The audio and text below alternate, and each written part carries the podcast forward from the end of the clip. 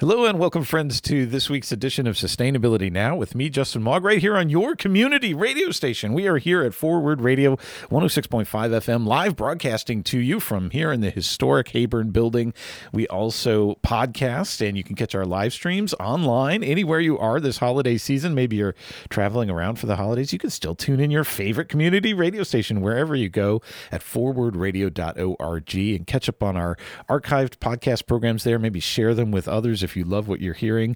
And also, it is the season of giving, and we rely on you putting a little something under the tree for us here at Forward Radio. You can go anytime to forwardradio.org, click donate, and help sustain us throughout this season and throughout the new year. We rely entirely on listener contributions, and it only takes $20 a day to keep this station running. And that's because of all the volunteer power. People like me taking their time out of their day to come in and make programming and help run the station. So if you want to volunteer with us, you can click on participate at forwardradio.org. But what we do each week here on Sustainability Now is bring in folks from around the community who are doing the good work of sustainability to share what they're doing with us. And sometimes I'm making new friends on this program. And sometimes, like today, I get to bring old friends into the studio with me. People have been thinking a long time, I should get that person on the show with me. And Nick Johnson is one of those people. Welcome to the studio, Nick. Hi, Justin. So good to have you here in front of me in person. He is program manager for the Louisville Sustainability Council, but that's not where I first met you, right? I've definitely heard the show, but not been on it, so I'm happy to be here. Yeah. But Justin's right. We go way back to my U of L days. U of L days? I don't want to say how long. Sierra back, Club though. Days. Sierra Club days. Yeah. Lots of good plugs. Yeah, exactly. And Nick's a Louisville native who left and came back, right? And when did you start getting involved in the Sustainability Council? I first involved in around the 2015-16 era when we had the first iteration of the Solar Over Louisville program. Oh, yeah. We're going to talk more about that today, We'll dive into. Yeah. That's awesome. I first got involved before it was even a concept, way back in the 2010 when we had a Leadership Louisville Bingham Fellows group that got together leaders from around the community to focus on greening the city, right? And one thing that we all knew coming into it was, geez, there's already a lot happening in sustainability in Louisville, right? And the question for us was how can we unite these efforts, better coordinate these efforts, facilitate communication across these networks of sustainability. You know, you got things happening in the nonprofit world, in the government world, in the university world, in the private sector, right? And that's what LSC does, right? Yeah, we like to think of ourselves as an umbrella organization. Yeah. Like you said, there's so many different great groups and individuals doing great work, but they're not always talking to each other. And sometimes that work's being duplicated or siloed. And we want to enable that conversation and bridge those divides and bring our resources to bear in a collective manner, have that collective impact. Yeah, yeah. So it's also pretty, you know, small group of staff, right? But supported by a strong board. Definitely. We've got a working board that we couldn't function without. Yeah. Boards are so important to nonprofits and all of our volunteers, supporters, and board members are a huge part of the work that we do. Yeah. Well, I bet it's been exciting to dive into this organization. We're going to talk more about what the Louisville Sustainability Council does in a minute. At home, though, you can play along by going to LouisvilleSustainabilityCouncil.org. Individuals can join the organization, right? Yeah, we have lots of ways to get involved. We're always seeking volunteers, donors, contributors, sponsors, partners. We can talk about the ways to get involved later. Best thing to do is go on the website and sign up for our email so you can see all those ways that people can be involved. If their organization wants to be part of it, like you mentioned, nonprofits, businesses, and government, we have a space at the table for everybody. Yeah, that's what I love about it. It's a great convening. But before we dive into LSC, you know, it is the holiday season, and I thought it might be fun, Nick, to have just a little conversation about some ways we like to green up our holidays, right?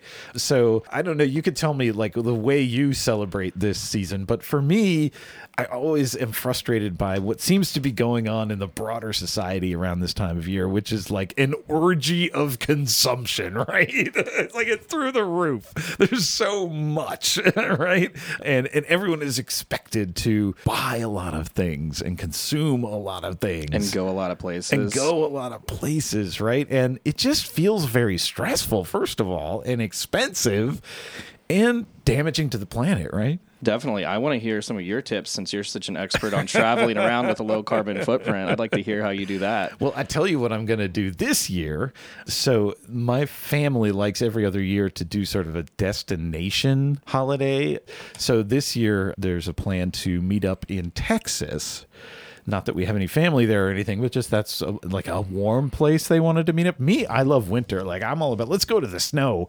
Occasionally we do that. But this year we're meeting up in Texas, and I'm going to not fly because flying is super unpleasant. Who wants to, like, have to take their shoes and belts off and like not be able to take any liquids or food on the plane and be in a sardine can, and then there's all the delays and you get stuck in like, yo, I wasn't going to this city, and suddenly you're stuck there because your connection to like all that garbage and the huge carbon footprint, right, of flying. So I avoid it at every cost. I'm not going to claim to be 100% purist, never flown in my life. I served in the Peace Corps. We flew to Paraguay, right? So it's happened.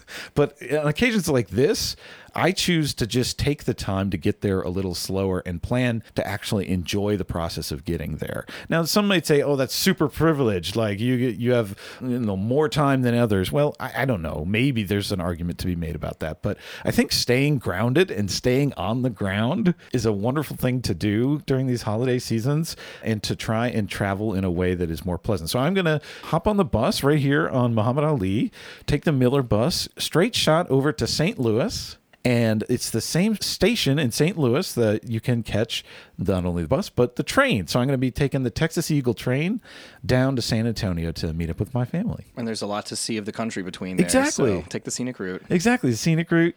It's going to take, you know, like 36 hours of travel or something like that. My question is, when you get there, are you bringing your bike with you? Are you going to pedal around Texas? I could. A folding bike might be a good option for traveling that way. I don't do that a lot. I usually, when I get to a place, I either borrow a bike or do a bike share thing. San Antonio has a really good bike share, like our Lou Velo system here in town.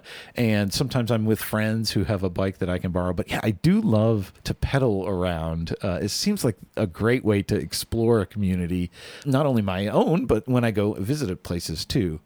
So how about you, Nick? I'm also excited for the holidays because of some of the sustainability things that we're trying to get people to think about that are a little bit outside of the norm. Right. So if we want to keep talking about some tips and tricks, one of them that I want to lead with off of your nice little plug about supporting radio stations for the holidays is thinking about, you know, not buying people things and items, but maybe giving experiences. Ooh. That's a common tip that we hear a lot, you know, tickets to a theater or an arts event or a festival or something that you're loved one enjoys or cares about. Yeah. And your plug got me thinking, you know, why not make a donation to an organization that they care about or that you care about? I love that, it too. It could be Forward Radio. It could be LSC. It could be something else.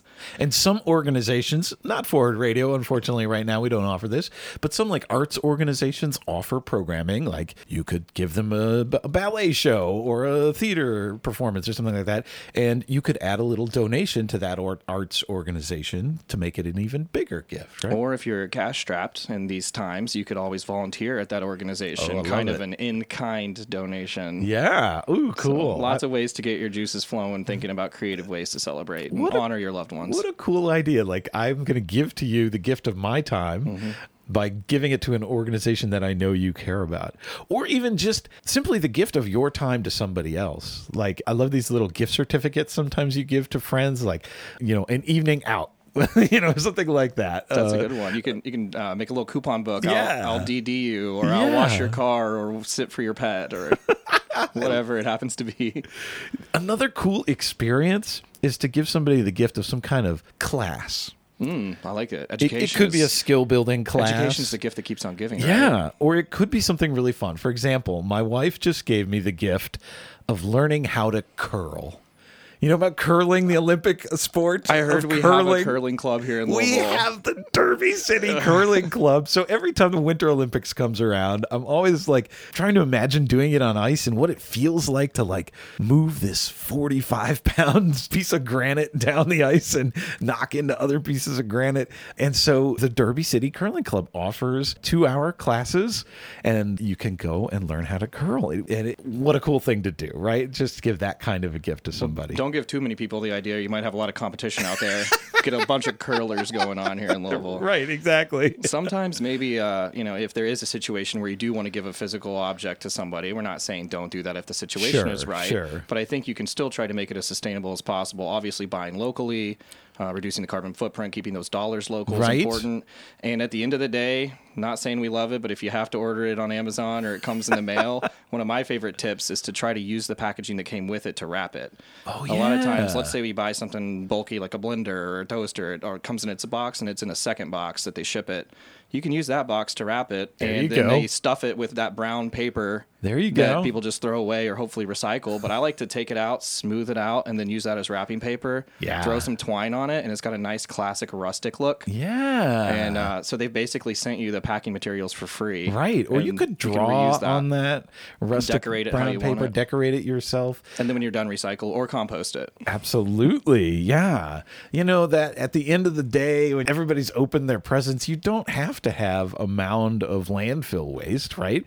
You could think of it as a pile of stuff I could reuse next year, save those ribbons or whatever. But also, things like gift bags instead of wrapping, then you don't have to tear it open and destroy it. Yeah, a whole bunch of ways that we can think about, like if we're giving a physical object, like you say, how we package it so that it doesn't have to mean a pile of waste. I love that idea about shopping local too. And I think I've seen a lot of things here in Louisville that are encouraging local shopping during the holidays. Have you noticed some of that? Yeah, if you don't mind, I'd love to plug the Louisville Independent Business Alliance. They've got great resources, markets, and special events to focus on shopping locally and tours and things like that. So go on the LIBA website and get on their buy local guide, and that's a way to kind of make your consumerism at least a little more local and sustainable for the city. Yeah. I was out of town for the Thanksgiving holiday, but I believe they put on a South Louisville and a West Louisville LIBA event during Black Friday, was it, or Saturday or something after Thanksgiving? Yeah, Small Business Saturday. Thank you. Yeah. I love those things. And I know they're doing like a 4th Street market too, South 4th Street businesses. I think the one this week was canceled due to weather. Oh, but bummer. They'll have some derby markets back in the spring. Okay. So just check their website and socials would be the best way to keep apprised of those events. Louisville Independent Business Alliance, LIBA. And then there were things like Bardstown Road Aglow, like all those local businesses sort of putting their wares out and doing special events to attract you to shop.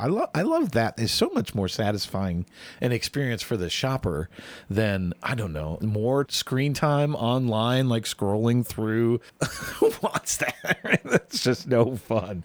I got a question for you. Yes, when you're picturing these trees and coupons and gift cards and things that we're giving to our loved ones, our presents, and they're under the tree, are you picturing a plastic tree? Ooh. Or a real bark and needles? Branches tree. Great question. This is one I've kind of heard different opinions in the sustainability world, because the plastic trees can be reused year over year, but they're made of plastic. They're made of plastic. They're made of fossil fuels at the end of the day, and you have to have space to store them and all that. Yeah. Whereas the real trees, they can be harvested in more or less sustainable ways. So it kind of probably depends on where you're sourcing it from. Absolutely. But what would be your take on that? Is there a better route, or does it depend on the person's situation? Right. It depends on the person's situation. I don't think this is kind of like the paper or plastic, which is better argument. Bring your own bags. For shopping. Answer. Bring your own bags is the real solution. Or buy less. But yeah, I mean... Right. If one was to invest in an artificial tree that they were going to use for decades, fine. I don't know that happens a lot. They're kind of cheaply made sometimes, and they sort of fall apart or they start looking dingy, and people throw them out after a few years. There's no way to recycle them, right? So they are ultimately going to be landfill trash. You got to keep that in mind. I'm sure they make ones that are like high tech with lights built into them that have got like all kinds of toxins in there, and those lights are going to fail at some point, and you're going to have to throw the whole thing out. So I'm not a big fan of those kinds of things. And I haven't honestly done a lot of research into artificial trees. Have you ever seen if they make any out of like a recycled material? I don't know, but if they do, that sounds like you just got a business idea. Right? We need to create more markets for recycled products. We all want to recycle. We put our recyclables out on the curb, but if there's no market for that material, like someone who's making artificial trees, right, then there is no effective system of recycling. So that's the kind of thing I would support. But I do see value in the Christmas tree industry, you know, you can think of it as an agroforestry solution. Obviously, you can grow anything in a very unsustainable manner, right? You could also wild harvest things in an unsustainable manner. So yeah, who wants a Christmas tree that was grown with a lot of agrochemicals and maybe abusive land practices or labor practices on the farm? Like, that's sketch.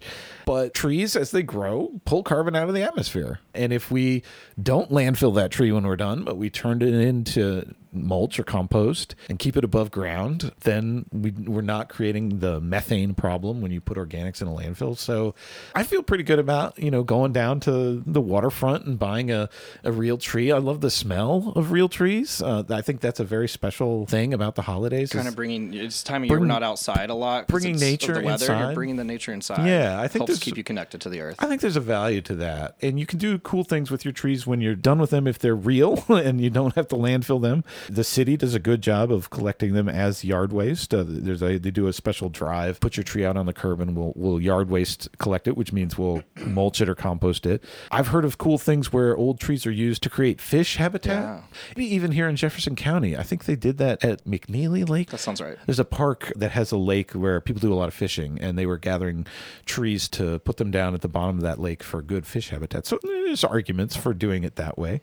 Well, we don't have to settle it today if it's plastic versus real tree, but...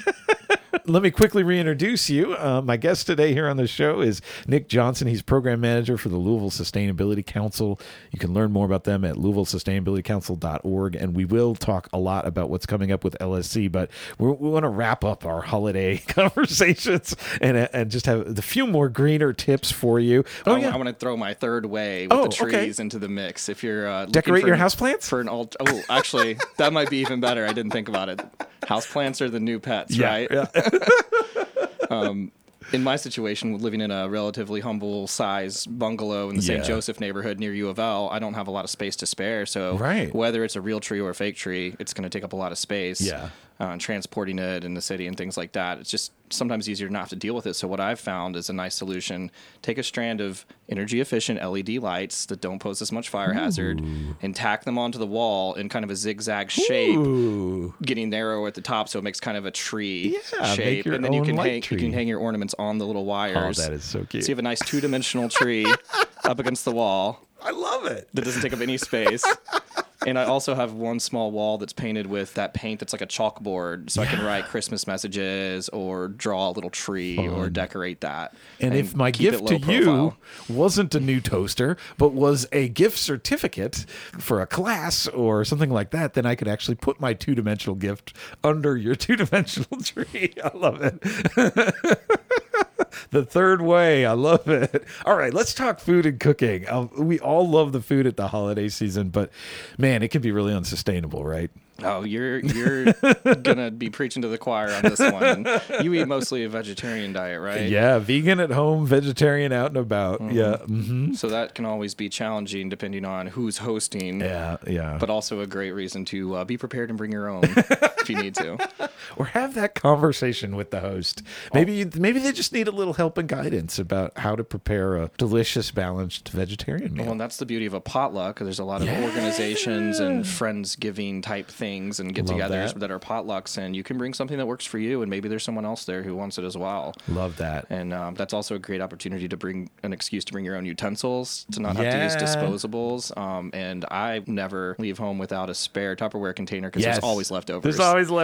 Man, so, I've been to so many holiday parties lately where the host was just like, please take some of this stuff home. Mm-hmm. And bring your own containers to take it home in, and bring the tools you need for the day. You know you're going to eat if you're going to a holiday party, right? And if it's the kind of place where they tend to be throwing stuff out, you know, disposable plates and forks and all that, well, yeah, if you bring your own and just wash it up or bring it home in a plastic bag and wash it at home, then you don't have to lead this wasteful life, right, during the holidays. Even at this time of year, there's good ways to do it. Anything else you want to wrap up the greener holiday tips section with? I mean, everybody has their own way to celebrate. I think just keeping that perspective that everything we do impacts each other and the planet is probably the most important important lesson to keep in mind. And right. Everyone's situation is going to be different, but there's all kinds of resources online if you've got a question about how to do meal prep or gift giving or travel. Yeah. It's a lot of resources. And shout out to our colleagues, Patty Payette and Brian Barnes.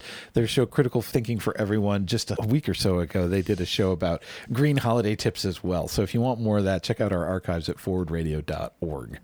All right, let's move on to what's going on with the Louisville Sustainability Council. You'll just celebrated the 10th anniversary, right? Yeah, partially thanks to you. I definitely want to give credit where credit is due and thank all of the folks who were involved in the organization up to this point, especially the Bingham Fellows class that founded us. Yeah. That was a class of 2010, and we were actually incorporated as an organization in 2012.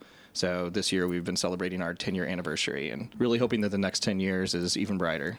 And thanks to you and the others for inviting some of us back from the Bingham Fellows group. We had a nice gathering. It was back at Leadership Louisville. Yeah. Mm-hmm. Well, let's talk about some things that are going on right now with the grant program. You all have had great success with this recently, right?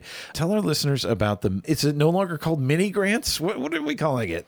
Yeah, I've heard mini grants and micro grants. I think community grants. Community grants. I want to say this at the beginning and the end because it's the most important part. But the 2023 grant cycle is open now. Deadlines for applications are March 1st, okay, 2023. March 1st. And plenty of information on our website there, more than we can talk about in a single conversation. But as you were saying earlier, with the goal of the LSC being to give opportunities for individuals and groups to work on sustainability projects so that we're not trying to control the work ourselves, but letting the community do the work that they know needs to be done and know how to do it the best. Yeah. The grants are a way to help empower that.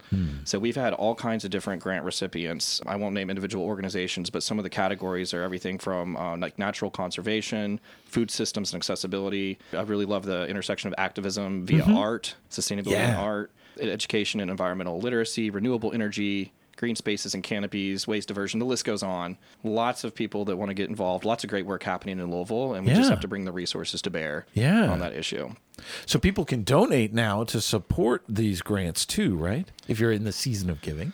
Yeah, feel free to shoot us an email if you've got an organization or a business that wants to be a partner or a sponsor, or if they just want to donate as an individual and allocate it to that program. If they want to put a note in there, I'd love to see this go to a grant program for somebody who's got a great idea and just needs to get their feet off the ground. We have so much more demand for this in the city than we can meet at this point. Oh, right. Yeah, which, I mean, we'd love to meet it all, but it's a good problem to have that there's so many people that want to do this kind of work. We've had over 70 applicants for the grant program. Over $300,000 in requested support. So hopefully we'll get to that one day. Yeah. Our goal is to go from we're able to fund about 7% of that and trying to get up to about 25% as far as the fundraising goes. So we're looking forward to see what applications come through during this grant cycle and then processing those and then seeing what great work people go out to the community and are able to execute. And who can apply for these grants? Pretty much anybody, right? Yeah, we've had individuals and organizations apply. The details are I'm not sure on that off the top of my head. Business details are on the website. Would be the best place to go to look at that application. And always shoot us an email if you've got a question, if you qualify or not.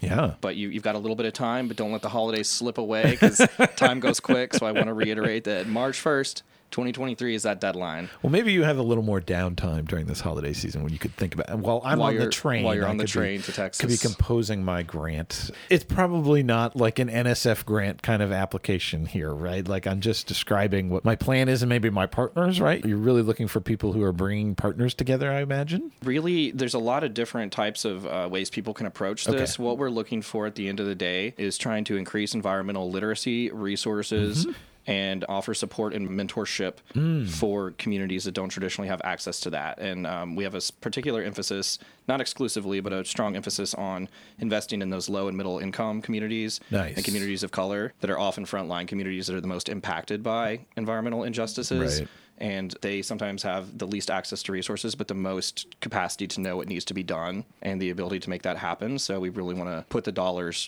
behind the words for supporting that community. That's awesome. So think about getting one of these community grants through the Louisville Sustainability Council. Deadline to apply is coming up March 1st, and then they're awarded later in the spring, is it? Yeah, there's a whole committee that will go through the process. I couldn't tell you exactly when the checks will come in the mail, but you'll get that information as an applicant. Awesome.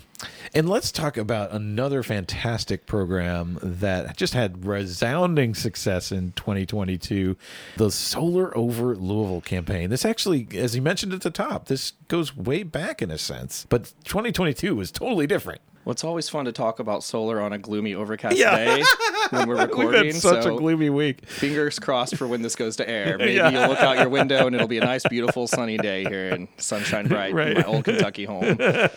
Yeah, Solar Over Louisville 22 program just closed, and I'll talk about the 2023 program here in a little bit. But origin, this is when I first got involved. We had a kind of initial iteration of Solar Over Louisville in 2015-16.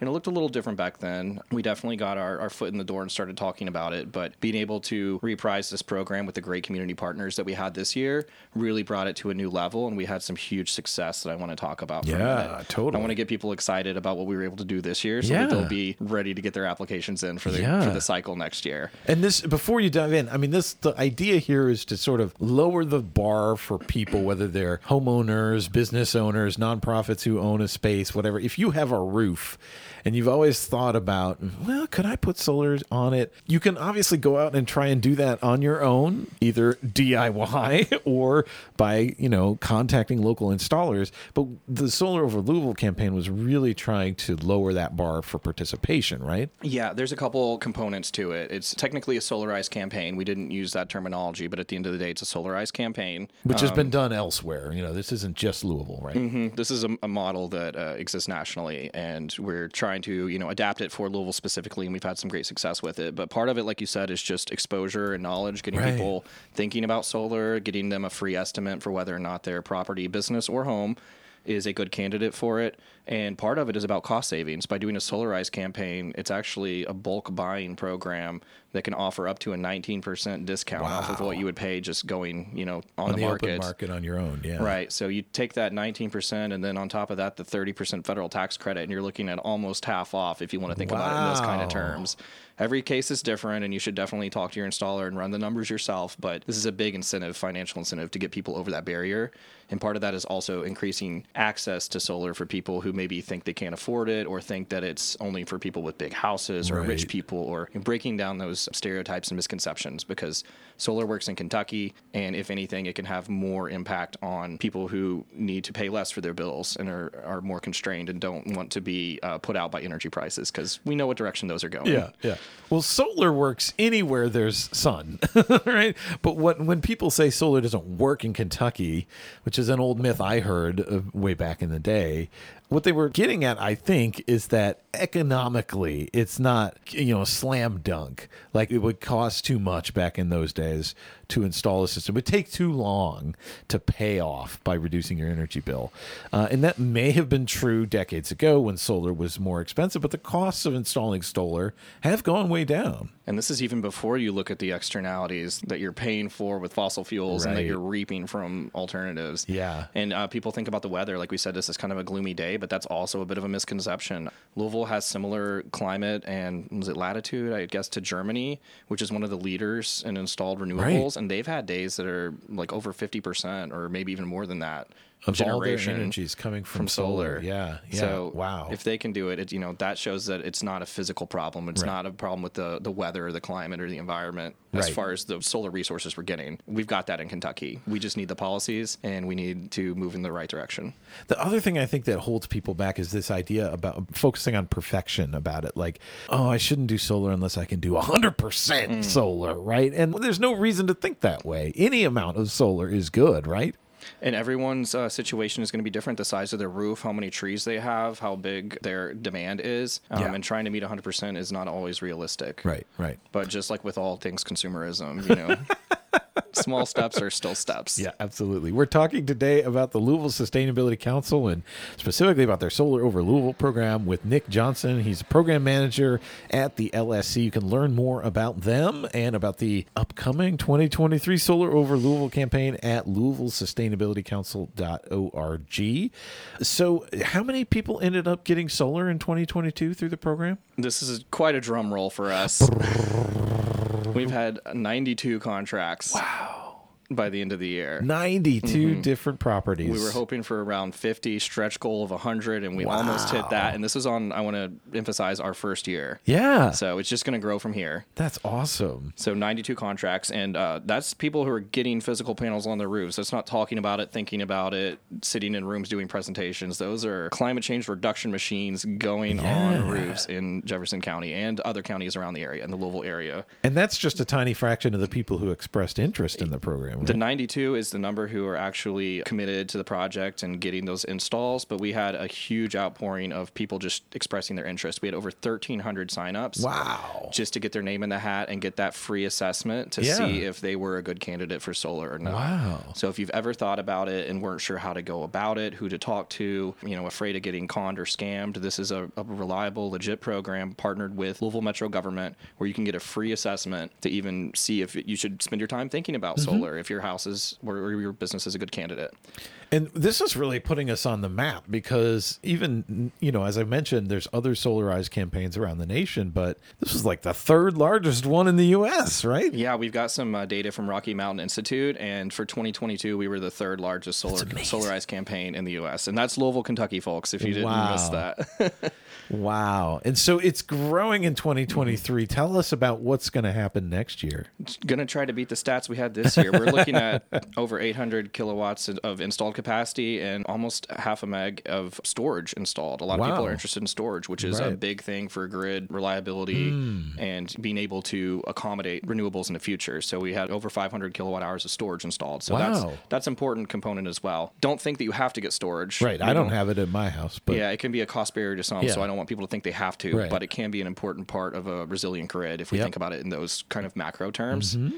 And in total, we're looking at nearly $3 million of contracts from this year. So we want everybody who didn't have a chance this year or wasn't quite in the right place to get on board for 2023 because we're going to do it again. Yeah. Now, if I signed up in 2022, am I still sort of in the hopper, or what happens to everybody who'd signed up and didn't end up with a contract? Do we start over? I'm not exactly sure where that's going to go because the way this program is structured, and I want to lead this off by thanking all of our partners because this was a big effort, not just the LSC, but Sustainability Council helped to get the word out, but we also really appreciate the help from Louisville Metro government. The Office of Advanced Planning and Sustainability really led the charge on this. We couldn't have done it without them. And the Kentucky Solar Energy Society as well has kind of provided that technical know-how about how to do a solarized campaign like this. And we want to shout out our installer for 2022 was Solar Energy Solutions. Yeah, a local company. They're in Lexington, I think, but a Kentucky company. Mm-hmm. Very, very good to work with them.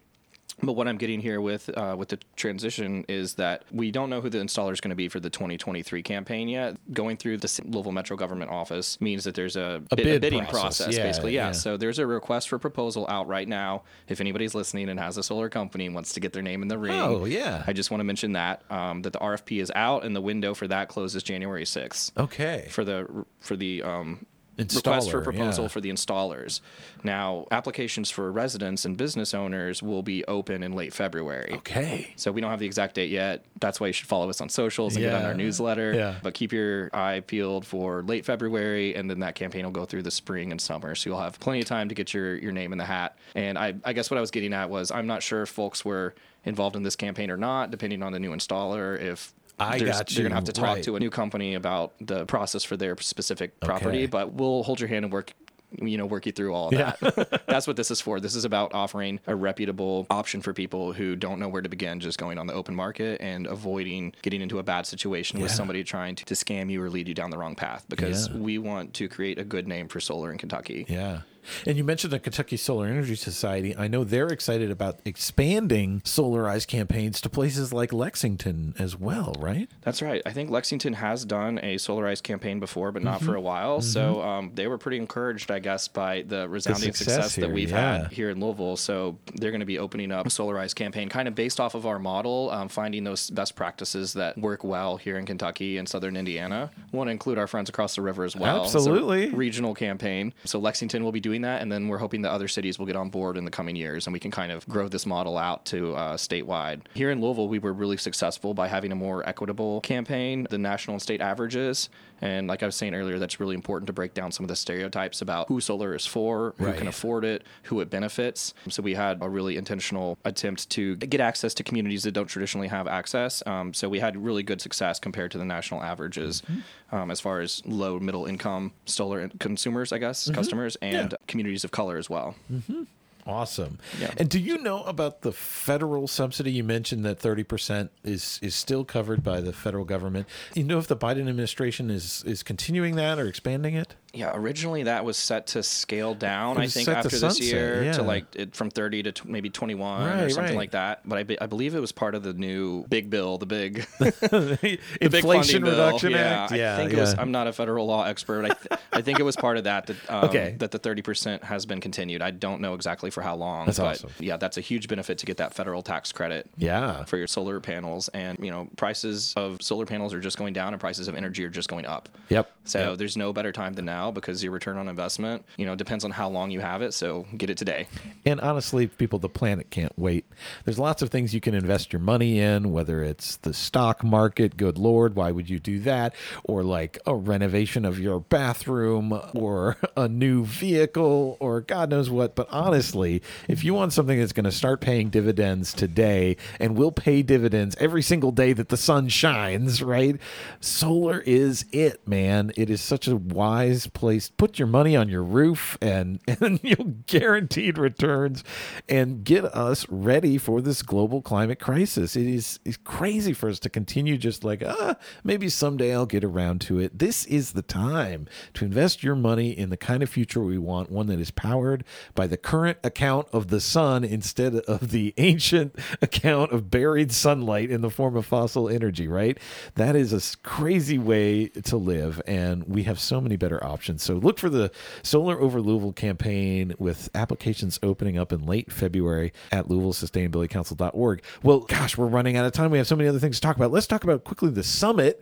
I know you all put on an amazing Louisville Sustainability Summit every year. You want to talk about what happened in 2022 and what we're thinking about for next year? Yeah, the summit is sort of our flagship conversation. Let's bring everyone to the table in Louisville, all those disparate parts you were talking about, academia, government, private individuals, nonprofits, everybody to the table. So unfortunately, we had to be virtual this year, which, you know, we're really hoping to get back to an in-person summit next year. Yeah. But we still had 125 attendees, which for how Zoom burned out people are right now, I think is pretty good. So we heard from Douglas Edwards of Humana, you know, big tenant here in Louisville, and speaking on how sustainability and health equity issues impact their bottom line and how important it is to keep people healthy and how much the environment affects that. We had two primary panels. One of them was kind of the business case for a sustainable future. And we heard from Edelin Renewables, which is doing great work with solar energy and renewable energy in Kentucky. App Harvest is a big player in the sustainable agriculture space. Louisville Habitat for Humanity. Nice. Some people might not traditionally think about housing as, you know, having a real tight intersection with sustainability. But a lot of the reason that a lot of people become homeless is that they can't afford their utility bills. So looking at alternative energy and letting people take control over their own energy production and reducing their bills can be a great way to help the planet and to help their bottom line so that they're able to stay in housing. So we were able to tie that intersection together, and we had a panelist from an architectural firm that's doing really cool green design stuff as well. And the second panel that I've heard resounding reviews about was the intersection of art and sustainability. Cool. Hearing from folks from all the way from Bernheim to Fun for the Arts, Studio Spores doing really cool stuff with fungus and mycelium. Oh, it's so neat. And Louisville Visual Arts. So that was a great opportunity. We're going to explore that more in the coming years. If you missed the summit, you'll have other opportunities to get involved with some of that art and sustainability, sort of the ways that we talk about sustainability in the planet. And I know one of the events that you love to participate in is green drinks. Raise a glass. What are you trying to say, Justin? I'm not saying you have a drinking problem. You do it socially. We have a drinking opportunity. A drinking opportunity, right? Tell us about green drinks, and there's one coming up. Yeah, green drinks is pretty self-explanatory. It's green and it's drinks.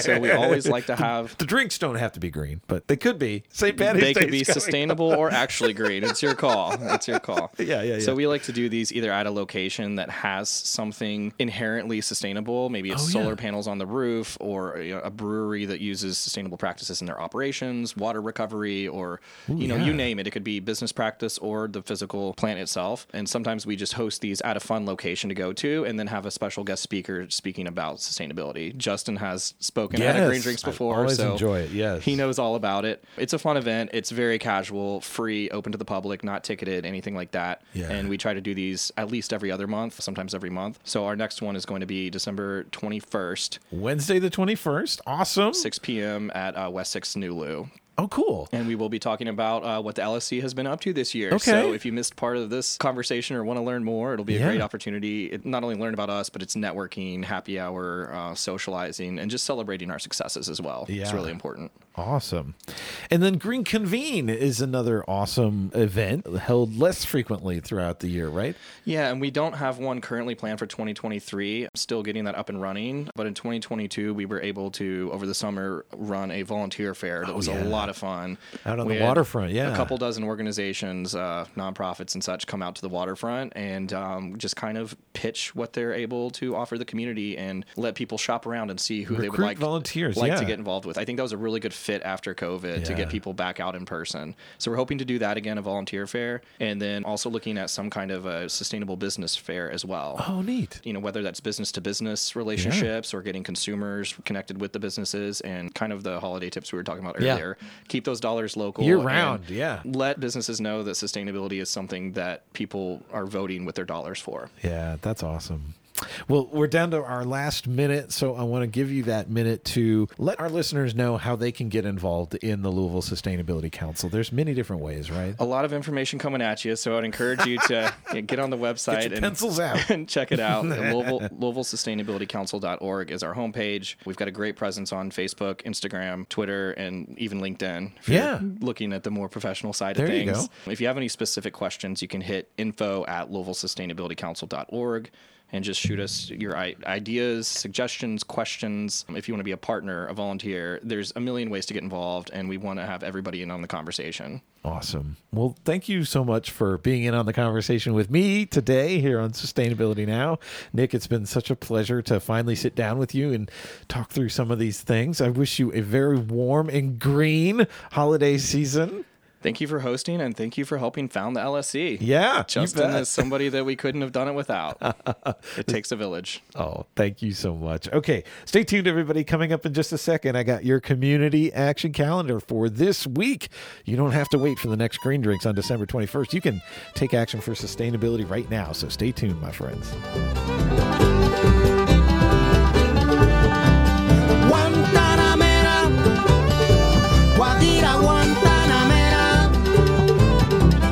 Guantanamera, Guajira, Guantanamera. Yo soy un hombre sincero, de donde crece la palma. Yo soy un hombre sincero, de donde crece la palma. Y antes de morir me quiero echar mis versos del alma. Guantanamera.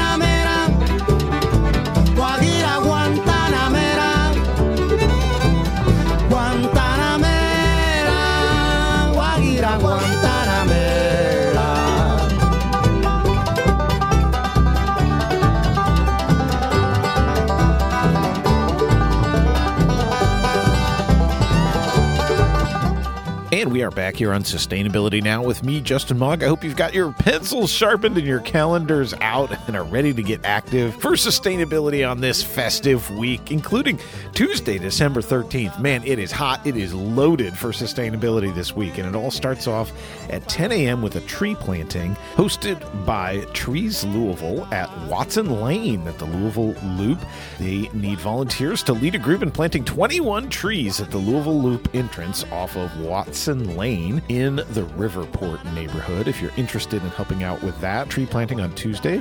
Get in touch with Morgan at treeslouisville.org. And then on Thursday, the 15th, they're going to be doing a planting on Bardstown Road. Some of those brand new tree wells that I'm so excited to see installed along Bardstown Road from 10 a.m. to noon. They need help planting 4 large trees in the new tree wells. And again, you can contact Morgan at treeslouisville.org to help out with that. They'll also be doing more plantings on the 20th and the 21st. Also on Tuesday, the 13th at 5:30 p.m., there's going to be a mobility meetup at the BA Colonial across from Iroquois Park at 818 West Kenwood Drive. You can join the Taylor Newcutt Network for a meet and greet with Prosper Preston and Streets for People at the BA Colonial to build relationships, share traffic safety advocacy best practices, and discuss 2023 state-level traffic safety legislation. Light appetizers will be provided and beverages available for purchase. Streets for People is part of a local coalition of safe street advocacy groups that will be getting together. The focus Tuesday night will be on state-level advocacy around legislation to finally legalize automated traffic enforcement like so many cities and states have across the country, which greatly reduces speeding and running of red lights that we see all the time right here in Louisville, and that is so dangerous, and simply because we don't have enough police officers out on the street. Well, why don't we legalize some automated traffic enforcement? So we'd love to see you there to help organize for advocating for this. More details are at streetsforpeople.org, and again, it's 5:30 to 6:30 at the BA Colonial across from the Iroquois Park Amphitheater. Also coming up on Tuesday the 13th at 6 p.m., it's another Project Warm energy saving workshop. This last one of the season is taking place at Ujima Neighborhood Place from 6 to 7 p.m. These workshops are designed to help you lower your LG&E bills by reducing your energy use without sacrificing comfort. They also touch on reducing water use, and hands-on training is provided, including learning how to cover your windows with clear interior plastic. This is a major energy saver for virtually any home. And every participant will receive free supplies. You'll get a bag full of those supplies to do these actions in your home. You can learn more and register at projectwarm.org. Also on Tuesday, you're going to have to pick one. There's too much going on Tuesday evening. At 6 p.m., it's a solidarity medicine making at the Louisville Grows Healthy House, 1641 Portland Avenue. Have you been curious about herbal medicine? Would you like to learn how to make herbal preparations to take care of yourself and your family? Well, join us for this solidarity medicine making event brought to you by Herbalists Without Borders. In this hands-on workshop, we will make large batches of a variety of herbal remedies while focusing on teaching a wide array of medicine-making skills. These medicines that they craft are used to build the community apothecary, which serves our clinics, self-care kits, and other community events. Bring your dinner and a friend and join us. It's a 3-hour event from 6 to 9 p.m. at the Louisville Grows Healthy House on Tuesday evening, and it's pay what you can. The fees donated help pay for the supplies needed to be able to fill our apothecary, and you will always get to take home some of what is made. To sign up, you need to go to hwbglobal.org/donate. Give your offering and comment that it's for the Louisville Solidarity Medicine Making. So you can learn more at facebook.com/Louisville Grows. Also on Tuesday at 6 p.m., it's the KY Just Transition Coalition hosting an online environmental and climate justice workshop from A to Z, asthma to zero emissions. Did you know that statistically you are much more likely to live next to a toxic site or polluting industry if you are black, brown, indigenous, or poor? Well, that is not coincidence. That is environmental racism. How does environmental racism intersect with climate change? The fight for climate justice is not just to save the polar bears. It's a fight for our health, safety, and future. Join us as we explore the history of the environmental justice movement, the ways the early climate movement got it wrong, and how the climate crisis impacts all of us, but especially our already marginalized and vulnerable communities. Hosted by the Kentucky Just Transition Coalition, a cross-sector coalition of Kentucky organizations fighting for a just transition to a clean, safe future for all of us. Learn more and register at mobilize.us/KFTC. and then click on Environmental Justice there. That's mobilize.us/KFDC and click on Environmental Justice for the Tuesday 6 p.m. online environmental and climate justice workshop. Also on Tuesday the 13th at 7 p.m., it's Kentucky Voices, a Kentucky Conservation Committee benefit event taking place online. Paused during the pandemic, this annual evening with authors and artists is back to highlight Kentucky's creative talent and to benefit the Kentucky Conservation Committee and its mission. We hope you will join us for a fun virtual evening on the 13th. We're featuring two great authors and one special surprise, Alan Mayman of Twilight in Hazard and William Turner, author of The Harlan Renaissance, plus a sneak peek of an upcoming screening about Cherokee State Park. This event is a member benefit and is also to encourage new and renewing members to help us raise essential funds in preparation for the upcoming legislative session in 2023. Learn more and get tickets at kyconservation.org. Finally, the last thing to mention on Tuesday the 13th at 7 p.m. you can join Louisville Showing Up for Racial Justice for their monthly meeting on how cash bail works and why it needs to go. It's online from 7 to 8:30 p.m. LSURG's December monthly meeting will focus on the way cash bail works and the ways we can end it. Please join the work of this life-saving campaign. Come bring your energy, commitment, and your understanding that together we can create change. Let's end white silence and continue the work for racial justice. Sign up for the meeting at facebook.com/surgeLouisville, S-U-R-J Louisville, or register at bit.ly/LSurgeMeeting. All right, let's move on to Thursday, December 15th. The Organic Association of Kentucky's early bird discounted registration deadline is coming up for their big conference in January. Register now for the Oak 12th Annual Conference coming up January 26th to 28th at Kentucky State University in Frankfort.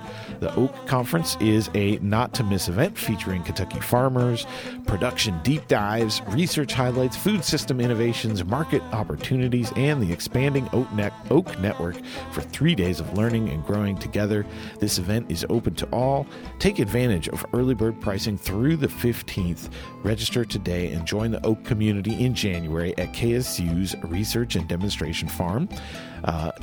Scholarships are also available if you need that. You can join us for the Oak Conference on Rooted in Resilience, Growing Healthy Soils and Opportunities for Kentucky Organics. The conference includes a growing audience of hundreds of Kentuckians and neighbors active in community food systems. Farmers, researchers, nonprofits, federal and state agency partners, allied service providers, and conscious consumers working collectively to build a local, resilient, and healthy food system. You can enjoy keynotes, farm tours, and over 30 sessions and 6 half-day pre-conference workshops, including year-round salad greens, nutrient budgeting, forest farming, marketing with farm marketing guru Corinna Bench, funding opportunities for Kentucky farms with K-Card, and maximizing high tunnels. Learn more and register today at oak-ky.org. Now, the other thing to mention that's happening Thursday the 15th is at 6 p.m. It's a climate justice conversation dinner happening at the Kentuckians for the Commonwealth's Louisville office, 735 Lambton Street in Smoketown. You're invited to a dinner conversation around climate and energy justice hosted by KFDC's Energy Justice Working Group. Join us for an intimate evening of meaningful connection, reflection, and envisioning a bright future for ourselves and for future generations. With ample opportunities on the horizon to support energy justice in Louisville and beyond, we're looking forward to gathering, telling stories, and collectively beginning to piece together solutions. Dinner with vegetarian options will be provided. Masks are encouraged. All ages are welcome to attend because child care is available upon request. Just reach out to Julie, Julie at kftc.org if you're interested. More information about Thursday evening's Climate Justice Conversation Dinner is at kftc.org.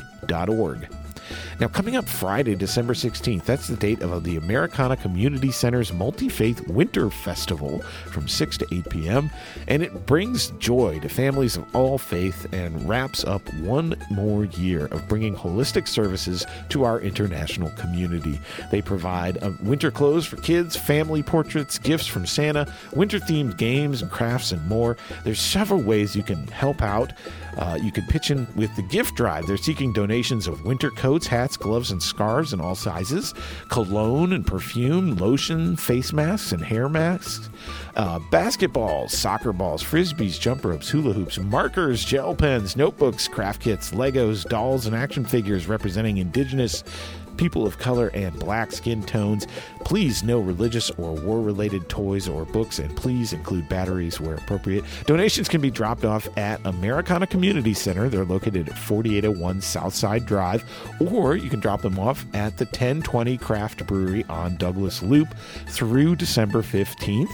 And you can also volunteer for the event on Thursday the 15th. Americana's team is spending the day decorating the building and preparing for the community winter festival the following day. And decorating hours on Thursday, you can sign up for a shift from 10 a.m. to 12:30 or from 3 to 5. Please email volunteering at americanacc.org to sign up for a decorating shift. And on Friday the 16th, there are multiple volunteer needs to help during Americana's Multi-Faith Winter Festival on Friday from 6 to 8. Again, email volunteering at americanacc.org if you're interested. Now, also, Fridays at noon in front of LG&E at 220 West Main. LG&E is taking Bernheim Arboretum and Research Forest to court to condemn their property, as you've heard on this show, to construct a high-pressure natural gas transmission pipeline. The court date is January 10th, and Bernheim is using its scarce resources to fight this aggression. Well, you can join up with the weekly protests in front of LG&E at 220 West Main at noon. You can bring your own signs, dress in costume, or just come every Friday at noon in December at 220 West Main. Also, coming up Friday through Sunday, December 16th to 18th, it is One West Winter Wonderland at Shawnee Park from 6 to 10 p.m. each evening, a Friday through Sunday. The Winter Wonderland celebration transforms West Louisville's biggest Shawnee Park into a magical bike walk or drive-through festival featuring over 200,000 lights, musical performances, festive tunes, holiday displays, and more. Please join us for this magical event. They're also seeking volunteers to help set up and staff the event. You can learn more at facebook.com/One West Louisville, all spelled out. Now, coming up on Saturday morning, the 17th, there is going to be a tree planting in the Tunerville neighborhood of Old Louisville, and they need your help from 9 a.m. to noon. They will be meeting up starting at 8:30 a.m. in the Chapel of St. Philip Neri at 236 Woodbine Street on the southwest corner of Floyd and Woodbine. Enter on the right side of the chapel facing Woodbine Street. The Old Louisville Neighborhood Council is organizing this planting of 37 street trees in the 1300 and 1400 blocks of South Brook Street and adjacent areas. The chapel doors, again, open at 8:30 for sign-in. You can grab a name tag and coffee and donuts and instructions. Work begins at 9 a.m. with 14 neighborhood supervisors directing all the work. Everyone is welcome. For additional information, contact the Old Louisville Visitor Center at 502-635-5244. But just come on out starting at 9 a.m. Sunday morning at a meetup at the St. Philip Neri Chapel at 236 Woodbine Street. Also on Saturday the 17th, it's the Louisville Nature Center's Holiday Open House from 10 a.m. to 1 p.m. Pop on by the Louisville Nature Center to sip on hot chocolate or coffee, snack on sweet treats, peruse their handmade gifts, explore the trails, and join them for a fun craft while supplies last. All are welcome. You can learn more at LouisvilleNatureCenter.org. There's another tree planting on Saturday the 17th in the afternoon. It's a Phoenix Hill tree planting from 1 to 4 p.m. They're going to be meeting up at Rubel Park there at 667 Barrett Avenue. Louisville Metro Parks invites you to join us for a fun afternoon of tree planting. They'll be planting about 50 trees to make Louisville streets a little greener. Tools and guidance will be provided by the urban forestry team. Groups and families are welcome. In the event of rain, the project will take place on Sunday from 1 to 4, and all signed up volunteers will be notified notified of any changes in advance. So sign up today using the My Impact app. You can find the link at bestparksever.com, or just come on out to Rubel Park 1 to 4 p.m. on Saturday the 17th to help out with that tree planting. And finally, on Sunday the 18th, it's the Portland Museum Holiday Bazaar from noon to 4 p.m. at the Portland Museum. More information about it is at portlandartfair.com. It's a cozy little local art and craft fair. Families are welcome. It's December 18th from noon to 4 p.m. at the Portland Museum. And that's all the time we have for today here on Sustainability Now. I want to thank you so much for tuning in, and I look forward to being back in your ears again in 1 week's time, my friends. Be well.